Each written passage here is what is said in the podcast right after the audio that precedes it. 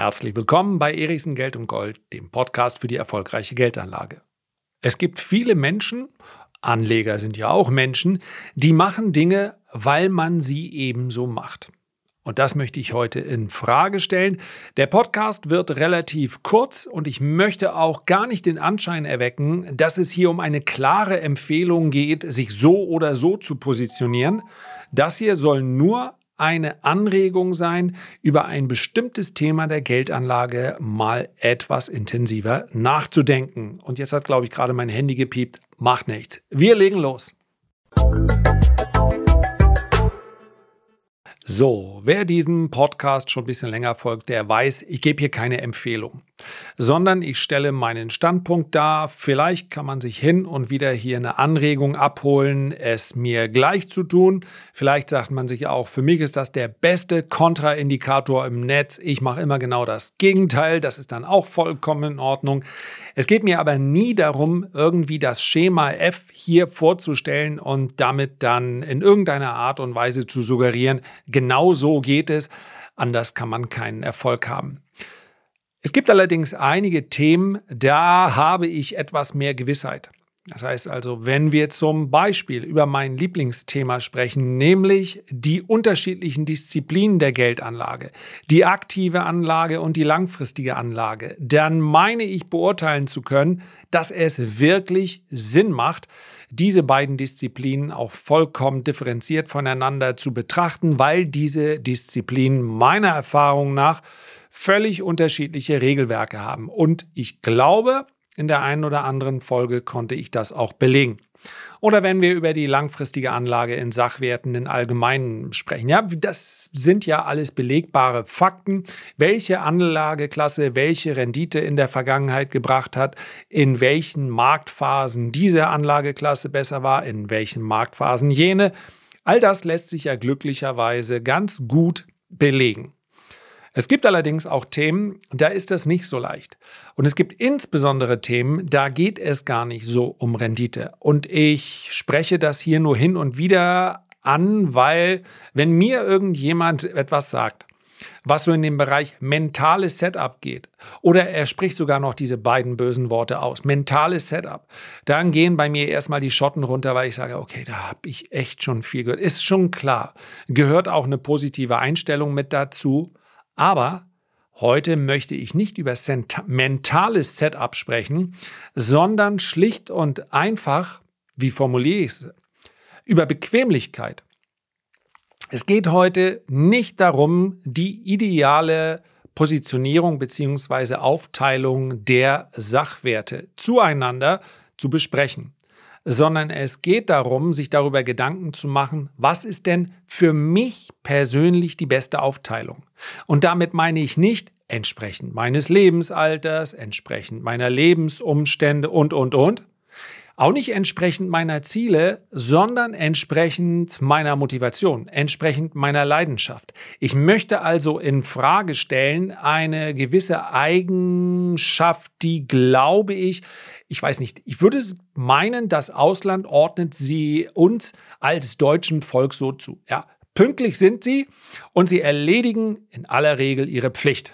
So, ich weiß gar nicht, ob das ist ja nicht nur negativ, es kann ja schlimmere Vorurteile geben. Aber dieses Gefühl, na, man macht das eben so. Was ist denn bitte schön die perfekte Aufteilung von Sachwerten? Na, dann macht man das eben so, weil man das beste Ergebnis erzielt. Und das ist ja auch nachvollziehbar, sich daran zu orientieren. Aber der Unterschied, und ich spreche hier nur von, von mir, ich erlebe durchaus heute viele junge Menschen, das sind für mich alle eigentlich unter 35, die sehr viel weiter sind in ihrer Entwicklung, als ich es damals war. Ganz klar, also mit Mitte 20 halt nur Flausen im Kopf. Flausen in dem Sinne, als das etwas, was ich heute, wovon ich heute absolut überzeugt war, äh, kann morgen aus meinem Leben verschwunden sein und spielt eigentlich keine Rolle mehr. Das, diese, es geht mir also gar nicht so sehr um die, die Ernsthaftigkeit, sondern eher das Gegenteil der Ernsthaftigkeit. Dass bei mir diese Entwicklung länger gedauert hat, Heißt selbstverständlich nicht, dass es anderen genauso geht. Aber ich habe auch im Laufe meines Lebens viele Dinge so gemacht, weil man das eben macht. Ich spreche jetzt hier über Geldanlage, nicht über familiäre Entscheidungen. Also das war im Übrigen die wichtigsten Entscheidungen, das kann ich an dieser Stelle auch mal sagen. Die wichtigsten Entscheidungen in meinem Leben habe ich aus dem Bauch heraus gefällt. Und das als absoluter Kopfmensch, als jemand, der eher Symptome aufweist von zu viel Kopf, äh, zu viel kontrollieren wollen und, und, und. Aber wirklich die wichtigen, wichtigen Entscheidungen, wie zum Beispiel natürlich die wichtigste, Heirate ich, ja oder nein? Wen heirate ich? Kinder, ja oder nein? Also ich habe mir da keinen Plan gemacht mit 29. Das war aus dem Bauch heraus die richtige und die, also die richtige Frau und die richtige Entscheidung, dann Kinder zu haben. Aus dem Bauch heraus.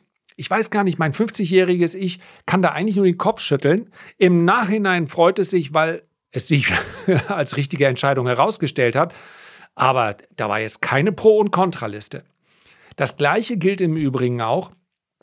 Wir haben uns ja zumindest die meisten, die hier zuhören, die habe ich ja in der Dra draußen noch nicht getroffen.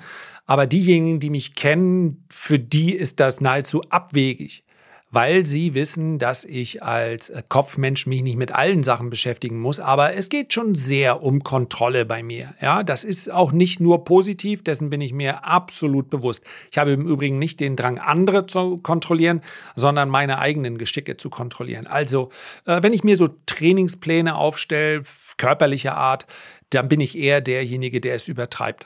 Und ja, das war zweites Beispiel, was ich gerne noch nennen wollte ähm, meine berufliche Entscheidung. Du kommst doch nicht auf die Idee und wirst Trader. Und tatsächlich war das einfach nur, why not? Ich habe da total Lust drauf. Und das ist so untypisch für mich, dann zu sagen, jetzt mache ich das. Typisch ist, dass ich mir diesen schon den Plan aufgestellt habe, ich versuche es jetzt und ich habe mir einen festen Zeitraum gesetzt. In diesem Zeitraum muss es klappen sehr typisch für mich war, sich dann nicht so zu bewegen, wie ich es heute jemandem empfehlen würde. Also im besten vielleicht Fall einen Mentor zu finden, eine Art von Ausbildung. Das war bei mir eine riesige Zettelwirtschaft. Ich habe letztlich ein Trading-Tagebuch geführt, auch wenn es nie kontrolliert. Ich habe wahnsinnig viel aufgeschrieben von dem, was ich da gemacht habe. Aber nicht, weil mir jemand geraten hat, sondern alles, weil es mir richtig erschien. Das waren also alles Bauchentscheidungen und die allermeisten Bauchentscheidungen waren ganz okay oder ich habe die anderen vergessen. Das kann auch sein. So, und jetzt bin ich an einem Punkt in der Geldanlage, wo ich sage, vielleicht sollte ich das ja auch aus dem Bauch heraus machen. Nicht in dem Sinne, dass ich jetzt anfange, Aktien aus dem Bauch heraus zu kaufen. Das wird nicht passieren, weil einfach die börsennotierten Anlagen, also Aktien, zum Teil auch alles das, was an der Börse notiert wird, Angebot, Nachfrage, was ich dort auch wirklich untersuchen kann, ähm, das äh, untersuchen im Sinne von analysieren, das ist mir nahe. Und da habe ich natürlich meinen Weg, wie ich mich da bewege und der wird sich auch nicht ändern, beziehungsweise der, der ändert sich nach dem, was ich an neuen Erkenntnissen gewinne, permanent. Ja, das ist also natürlich ein fließender Vorgang. Wenn, wenn ich aufhören würde zu lernen an der Börse, dann wäre nach relativ kurzer Zeit keine Konkurrenz mehr möglich. Oder ich wäre nicht mehr konkurrenzfähig, zweifellos. Das ist allerdings in anderen Berufen mit einer gewissen Verantwortung auch so. Das hat jetzt nicht nur etwas zu tun mit börsennotierten Anlagen. Ich spreche vielmehr von meiner Aufteilung des Vermögens, wo ich keine Leidenschaft dahinter habe, wo ich eigentlich nur Aufwand spüre. Ja, was macht man klassischerweise. Man hat also einen gewissen Anteil an börsennotierten Anlagen, sei es in ETF-Form oder Einzelanlagen. Man hat vielleicht Edelmetalle, vielleicht hat man ein bisschen Kryptos, je nach Risikoneigung. Man hat äh, Immobilien, natürlich spielen eine große Rolle. Hier meine ich nicht die selbstbenutzte äh, Immobilie, das ist auch eine emotionale Entscheidung und keine hm, rational ist sie auch, aber unter Renditeaspekten ist es meist ja nicht die allerbeste. Ja, ich weiß, nach den letzten zehn Jahren haben alle das Gefühl, das war eigentlich richtig, eine Immobilie zu kaufen, aber so kauft man eigentlich eine Immobilie nicht. Das ist mehr eine emotionale Entscheidung. Das ist auch gut so. Alles andere ist ja letztlich eine Frage der, das merkt man in den Sachwerten, die nicht so in der ersten Reihe stehen, eine Frage der Leidenschaft. Bestimmt hat jeder im Bekanntenkreis jemanden, der sich für Uhren interessiert und der daher auch sagt, Entschuldigung, Uhren ist das Nonplusultra gewesen. Wie kann man denn irgendwas anderes machen außer Uhren? Auch die haben sich sehr gut entwickelt. Die allermeisten haben irgendwelche Immobilienexperten im Bekanntenkreis. Ja, aber wenn ich mal Immobilien, Bitcoin beziehungsweise Gold, Edelmetalle sollte man zuerst nennen und Aktien außen vor lasse, dann gibt es ja noch die anderen, so wie Oldtimer. Es gibt auch entsprechende gewerbliche Angebote. Ich kenne allerdings nur sehr, sehr wenig erfolgreiche Fonds, die hier über viele, viele Jahre oder Jahrzehnte äh, am Markt erfolgreich waren. Äh, einfach weil der Markt zu illiquide ist, weil er auch nicht groß genug ist. Aber es gibt natürlich auch noch Whisky, es gibt Weine, es gibt äh, zahlreiche Spirituosen. Aus dem Nichts heraus ist mit einmal Wodka etwas wert. Das war eigentlich mal immer früher ein Billigfusel. Also all das spielt eine Rolle, aber oft eher am Rande, es sei denn, man hat Lust, sich damit zu beschäftigen. Und das ist mein Punkt. Ich würde jetzt, käme jetzt nicht auf die Idee zu sagen, ich gehe jetzt überwiegend in Uhren hinein, wenn das denn meine Leidenschaft wäre.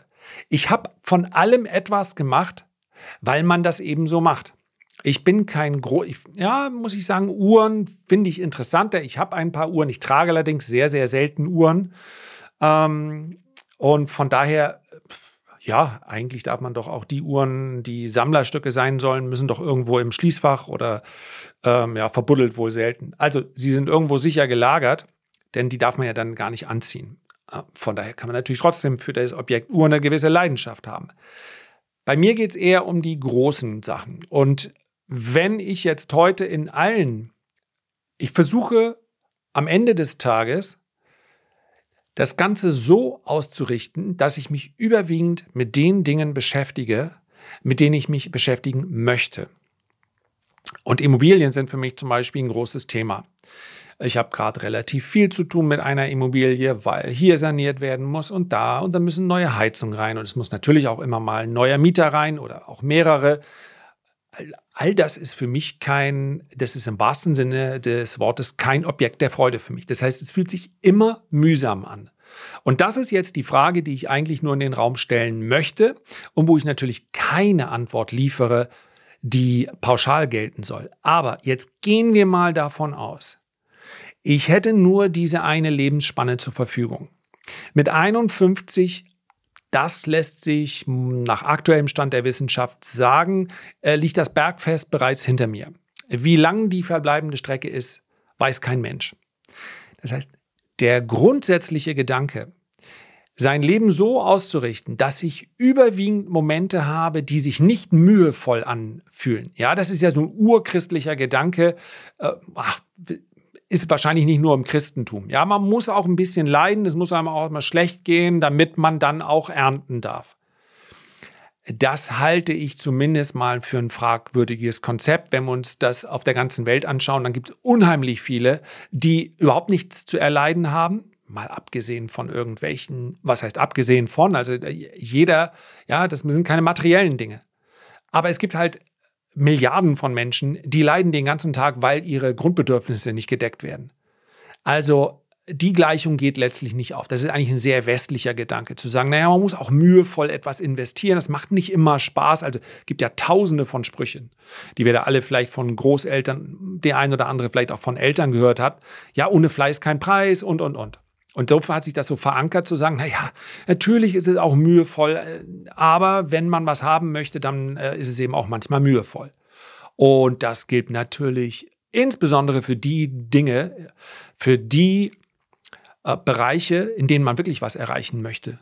Ja, also auch Sachen, die mir Spaß machen, sind natürlich oft mit einem mühevollen Weg versehen, aber während ich diese Mühe habe, mache ich das Ganze dennoch mit Freude, weil ich sage, ich habe da ein bestimmtes Ziel.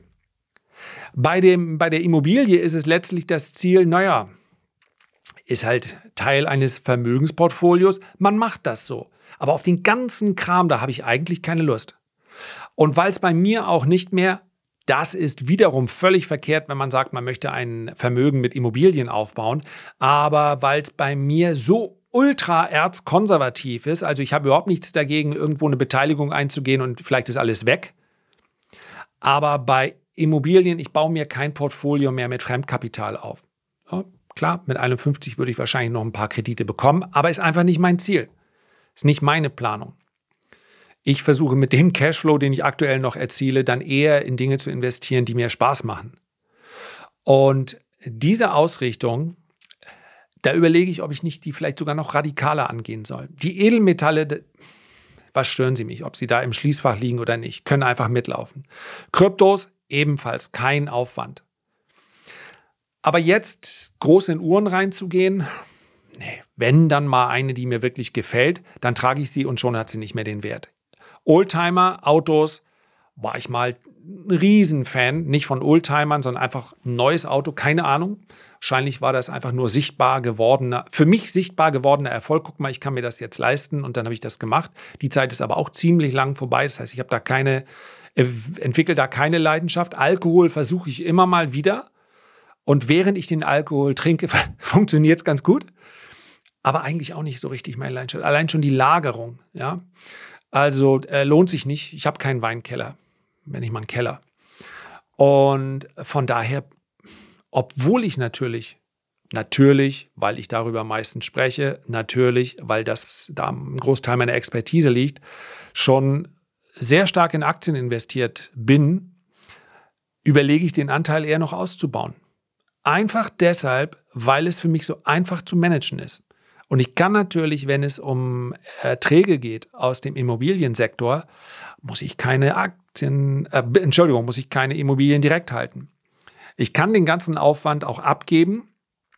Ja, der ganze, der Gedanke der steuerlichen Optimierung ist nachvollziehbar insofern, dass man natürlich auch, solange man, und deswegen werde ich es wahrscheinlich erstmal auch noch behalten, eine Zeit lang. Ich habe zwar keinerlei Art, gesellschaftlicher Art von, von steuerlicher Optimierung, aber dass man, wo kann ich noch was absetzen? Ja, wenn ich natürlich in der Immobilie äh, saniere. Und vernünftig wäre es wahrscheinlich deswegen, das noch eine ganze Zeit zu behalten. Aber, und das ist der Gedanke, den ich mir machte, mache und nur den will ich teilen, Lust habe ich eigentlich nicht drauf. Und wie wird eigentlich mein, wird sich mein Leben verschlechtern oder verbessern, wenn ich hier nicht, vielleicht sogar nicht renditeoptimiert arbeite, sondern sage, ich möchte, wenn dann der Laptop zugeklappt ist, wenn das letzte Video gedreht ist, wenn mit dem letzten Leser an dem Tag geschrieben wird, ich möchte mich dann eigentlich gar nicht um Vermietung kümmern, ich möchte mich auch nicht um Handwerker kümmern, sondern ich möchte mich dann auf die Dinge konzentrieren, die mich Spaß machen. Das ist ja noch kein Hedonismus dann, oder? So, und diesen Gedanken, den wollte ich einfach mal so stehen lassen. Und vielleicht ist er ja auch nur eine Anregung für den einen oder anderen mal drauf zu schauen. Habe ich eigentlich die Geldanlage, ist die eigentlich optimiert, rein unter Renditeaspekten? Spricht nichts dagegen. Oder mache ich viele Dinge, weil man sie eben so macht? Ja, könnte ich noch ganz lange drüber nachdenken, werde ich auch. Aber hier drücke ich trotzdem jetzt zu diesem Zeitpunkt mal auf die Stopp-Taste. Herzlichen Dank für deine Aufmerksamkeit. Ich würde mich freuen, wenn wir uns beim nächsten Mal gesund und munter wiederhören. Bis dahin alles Gute, dein Lars.